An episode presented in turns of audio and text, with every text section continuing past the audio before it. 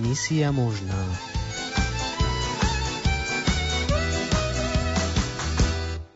Milí poslucháči, dnes vám predstavíme špeciálneho hostia, ženu, ktorá má veľké srdce pre Rómov.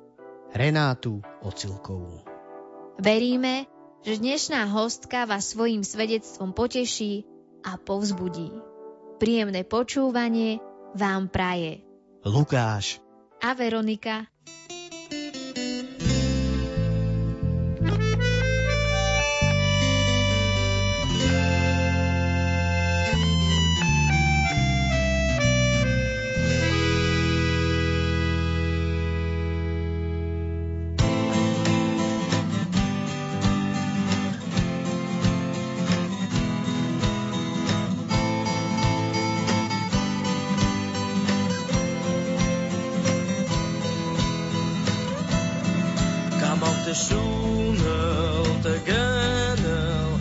prince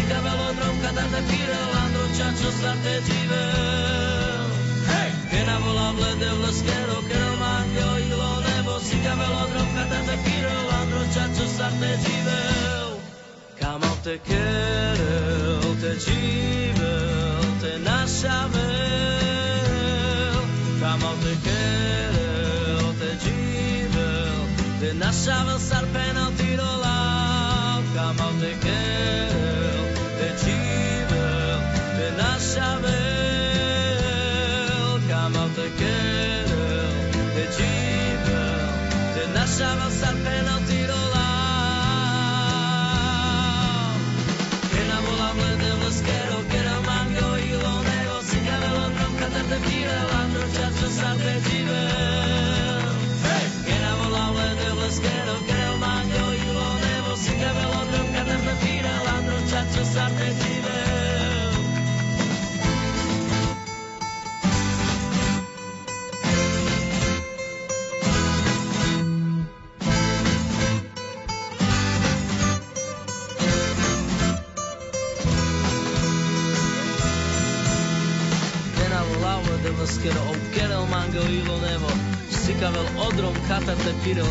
Čačo, Sarte živel. Kera volal lede leskero, kero mango ilo nevo, Sikavel odrom katate Piril, Andro Čačo, Sarte živel.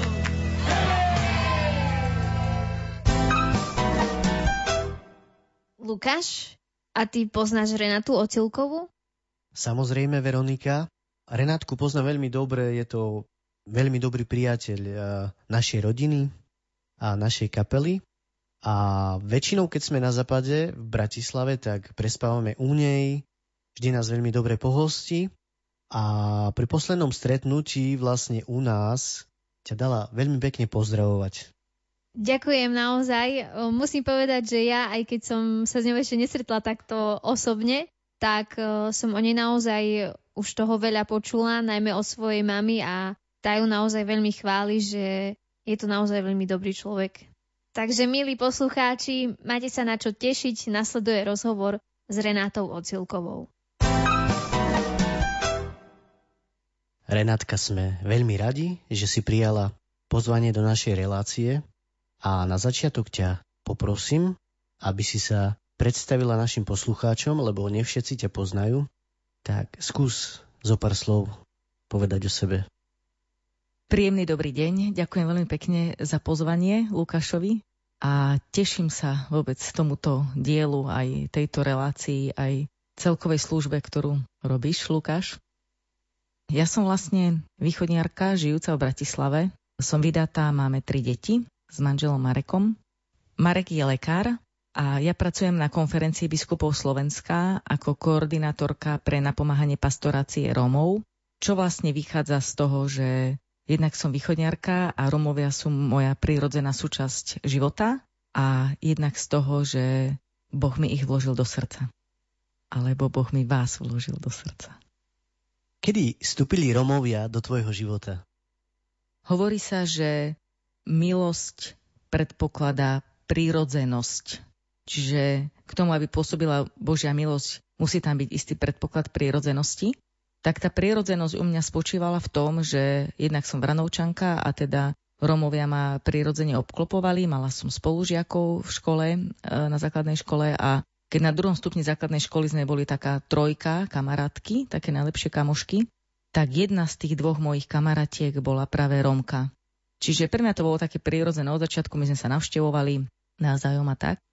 A taký ďalší môj kontakt intenzívnejší s Romami bol, keď som vlastne po strednej škole pracovala v detskom domove a mala som na starosti skupinku dievčat, asi 14-15 ročných, ja som mala vtedy 19 rokov, bola som pomocná vychovateľka a v tej mojej skupinke boli väčšinou rómske dievčatá. A keďže teda ten vekový rozdiel medzi nami bol malý, tak náš vzťah bol kamarátsky.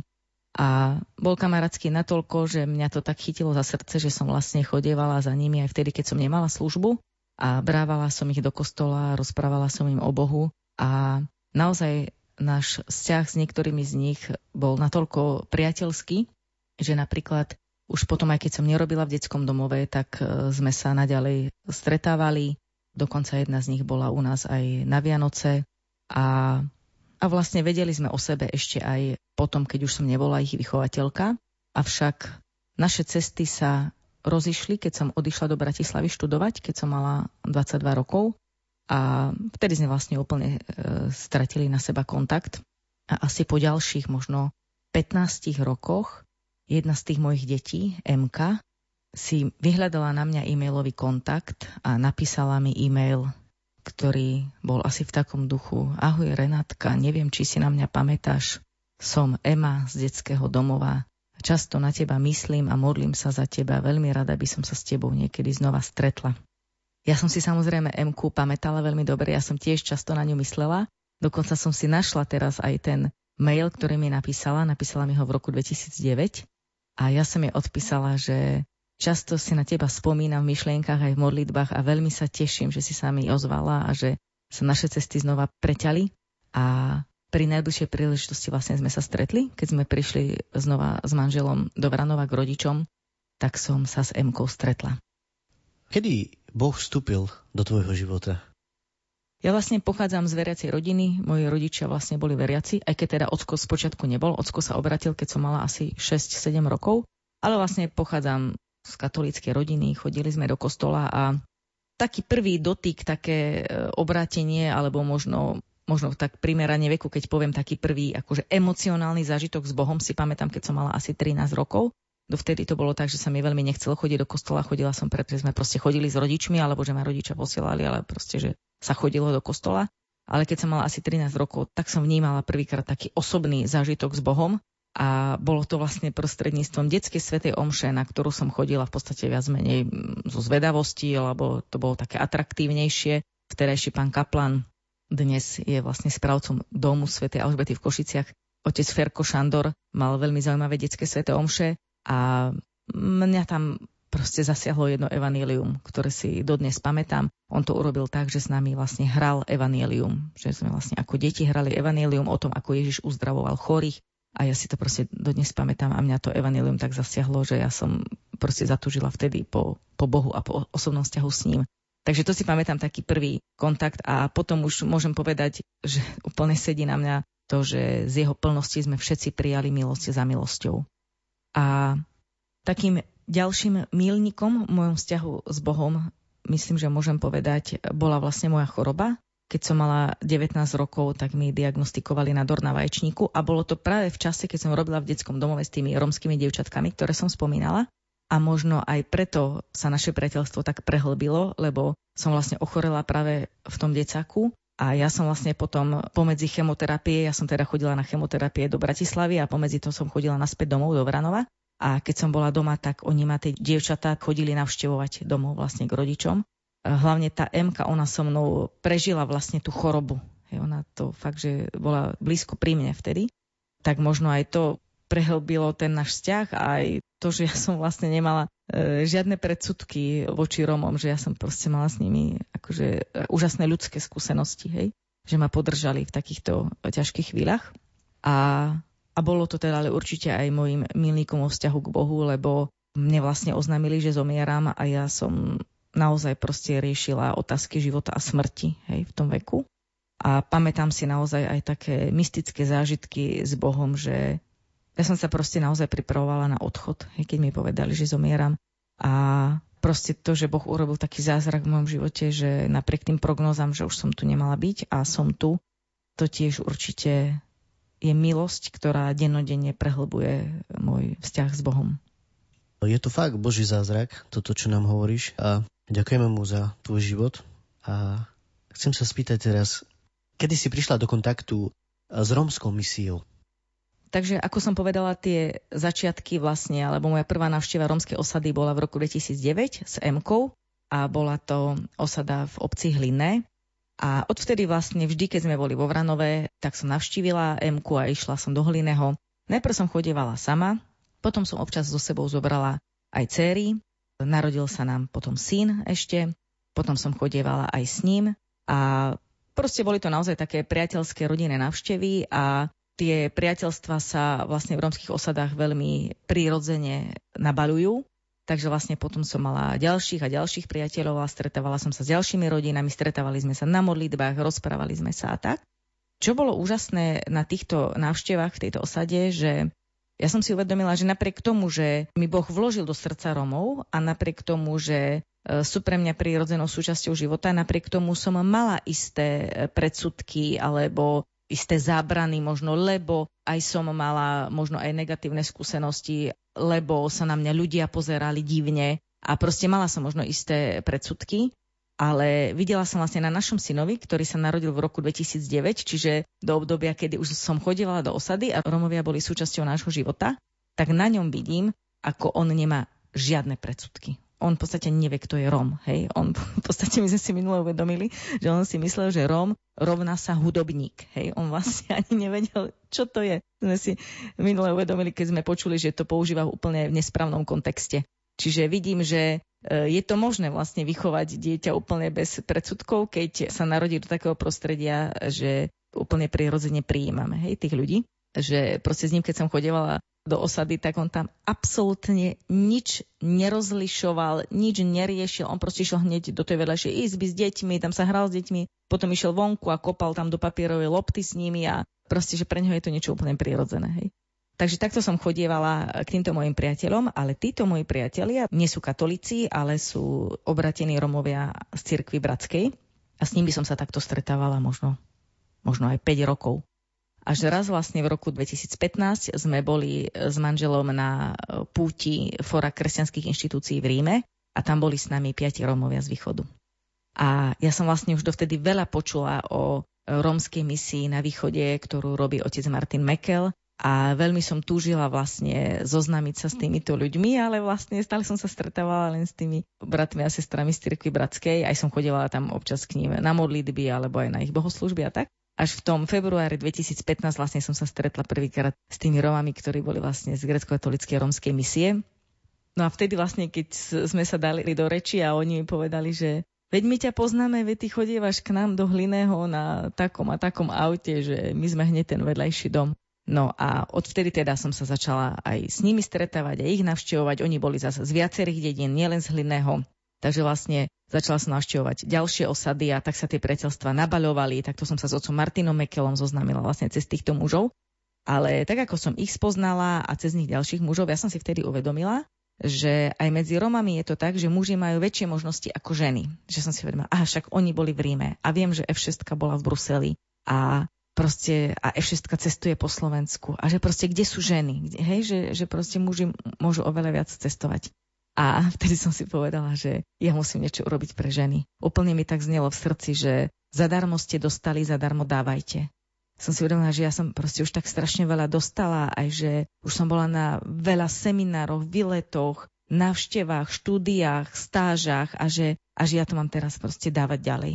A tak som vlastne si vypýtala kontakty na manželky tých mužov, potom som sa s nimi stretla, stretávala, zoznámila a tak a rozhodla som sa, že ich pozvem do Bratislavy. tie ich ženy a mali prísť štyri ženy do Bratislavy a napokon krátko predtým, než prišli, sa to úplne pomenilo, že prišli úplne iné štyri, dokonca dve z nich som dovtedy myslím, že nepoznala, ale bolo to super. Ale chcem ešte povedať takú dôležitú myšlienku, že ja som to naozaj odvtedy začala riešiť, že ja musím niečo urobiť pre ženy. A predstavovala som si, že tak ako som ja chodila na nejaké také profesionálne semináre a tak, že ja také niečo musím zorganizovať pre rómske ženy, som si povedala, dobre, napíšem nejaký projekt, ubytujem ich niekde u sestričiek alebo niekde na ubytovni v Bratislave a že proste urobíme taký nejaký seminár. Chceli sme to urobiť cez letné prázdniny, ale ako sa blížili letné prázdniny, ja som si uvedomila, hups, ja som nenapísala žiadny projekt a že jak ja to teraz urobím, hej? Keď ja som vlastne slúbila, že prídu do Bratislavy a že z čoho ja to zaplatím a kde ich ubytujem a a vlastne napriek tomu, že som ich mala v srdci a že mi prišlo prirodzené, že som stále bola v osade, keď sa dalo, tak som si nevedela predstaviť, ako by som mohla rómske ženy zobrať k nám do bytu. To som si proste nevedela predstaviť. To som si hovorila vo svojej píche, že ako ja tu komunálna poslankyňa z Bratislavy alebo teda v Bratislave, by som mohla zobrať rómske ženy do nášho bytu. Hej? Úplne proste takáto pícha. A Boh premenil moje srdce aj v tomto.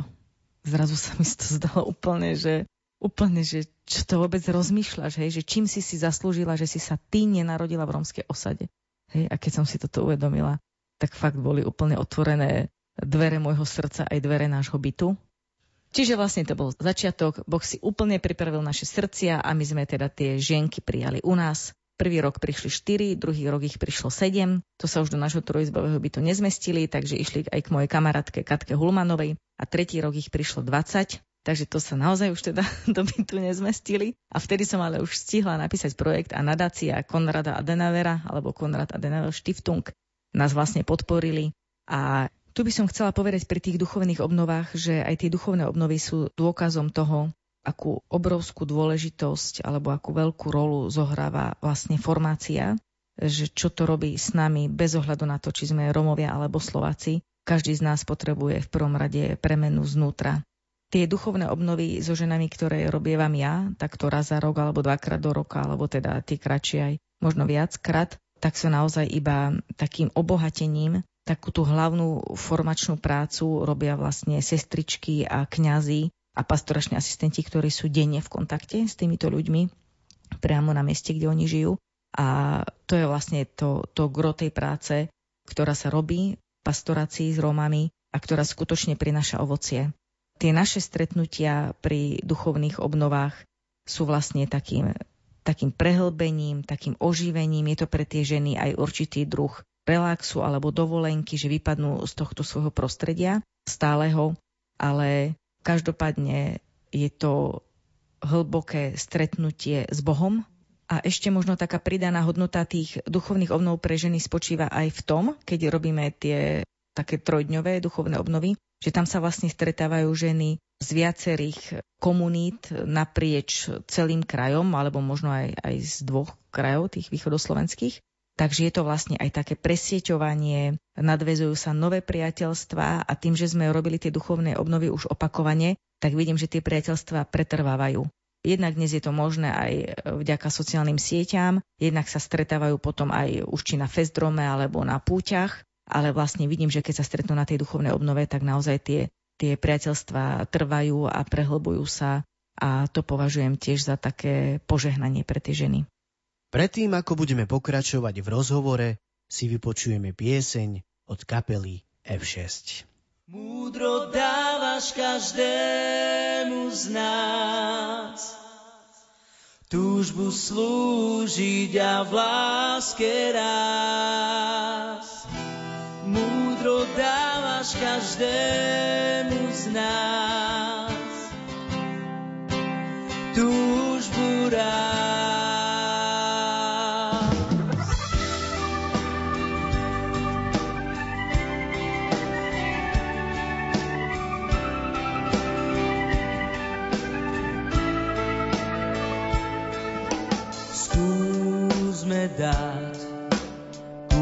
kúsok vlastných síl.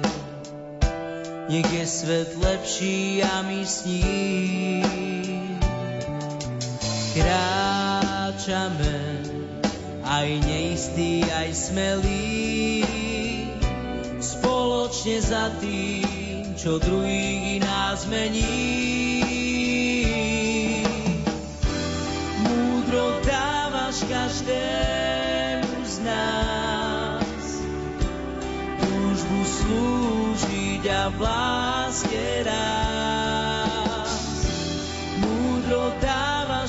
Každému z nás, túžbu rásť. Zmýšľajme pokorne o iných. Nikto z nás nie je bezchybný. Vzájomne si nesme bremená. Čo šiel na kríž, dal príklad všetkým nám.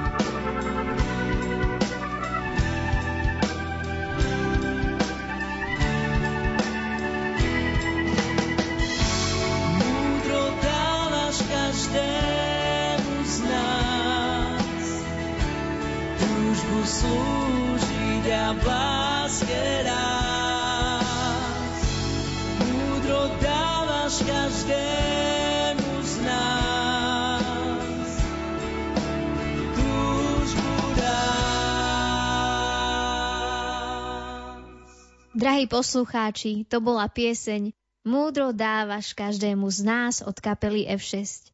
Počúvate reláciu Rómovia, misia možná a my pokračujeme ďalej v rozhovore s Renátou Ocilkovou. Máš, Renátka, nejaký zážitok s rómskou pastoráciou, ktorý ti utkvel v pamäti? Mohla by som menovať mnoho, mnoho svedectiev a mojich zážitkov s obratenými Rómami, ale možno za všetkými napadajú také aktuálne, možno tak jedno, dve svedectvá. Jedno také, že sme e, na Sviatok zjavenia pána, čiže 6. januára, boli na Svetej liturgii v Rómskom pastoračnom centre v Soli a vlastne sme tam, e, no zaparkovali sme tam a to je tak vlastne na začiatku e, rómskej osady. A išli sme na tú liturgiu a už keď sme boli v kostole, hej, v tej kangéri, vlastne v tom pastoračnom centre, tak sme si uvedomili, že dneska vlastne sa bude dávať tá trojkráľová voda, hej, tá posvetená voda, tak som poslala ešte dceru do auta, aby skočila pre flašu a dcera bola vtedy ešte teda dosť mladšia. A keď sa vrátila z auta, tak zabudla auto zamknúť, ale my sme to nevedeli. Takže my sme riadne boli na dvojhodinovej liturgii osade s odomknutým autom a sme sa vrátili až vtedy vlastne som zistila, že auto je otvorené a auto bolo úplne nedotknuté. Ja som bola z toho úplne zasiahnutá, pretože naozaj o Rómoch počúvam, alebo šíria sa iba také zlé príbehy, také negatívne príklady, že zoberú z auta všetko, len to, čo nie je priviazané. A ja musím povedať proste opak to, tomu, tú moju skúsenosť, že my sme mali otvorené, odomknuté auto v rómskej osade a nikto sa ho ani nedotkol. Mali sme tam všetko, CDčka, všetko proste, hej. Nikto sa auta ani nedotkol. A ja chcem povedať, že toto robí Boh s našimi životmi. Toto je ovocie pastorácie. Keď sme už pri tej uh, pastoračnej práci, myslíš si, že je dostatočne podporovaná? Pastoračnú prácu alebo formáciu považujem za jeden z hlavných pilierov práce s Rómami a myslím si, že nie, že nie je dostatočne podporovaná, ale že nie je takmer vôbec podporovaná, čo je na škodu veci, čo je naozaj e, veľká škoda, pretože táto práca prináša skutočne ovocie. Ja som presvedčená o tom, že až keď dosiahneme zmenu zvnútra, potom budú mať zmysel všetky tie ďalšie opatrenia, ako je podpora vzdelania, podpora zamestnanosti a všetky ďalšie opatrenia. Ďakujeme, Renátka, že si u nás bola, že si prijala pozvanie. Prajeme ti, aby sa ti darilo, aby si bola úspešná a hlavne veľa požehnania tebe a tvojej rodine. A teraz na záver ťa poprosím ešte o odkaz pre našich poslucháčov Radia Lumen. Ďakujem veľmi pekne za pozvanie, za to žehnanie a na záver by som chcela aj ja poďakovať tebe, Lukáš, Veronike, aj všetkým tým, ktorí sa venujú tejto ušlachtilej službe, už či sú to Slováci alebo Romovia, kňazom, sestričkám, laikom, učiteľom, sociálnym pracovníkom a všetkým, ktorí prispievajú e, k formácii a k zmene znútra a tým pádom k zmene v spoločnosti. A chcela by som tak všetkých nás vyzvať, aby aby sme sa navzájom viac prijímali, pretože existencia, život každého jedného z nás má zmysel a navzájom sme tu na to, aby sme sa požehnávali. Milí poslucháči, ďakujeme za čas, ktorý ste strávili s nami. Veríme, že ste boli duchovne obohatení. Buďte požehnaní. Lúčia sa s vami Lukáš a Veronika.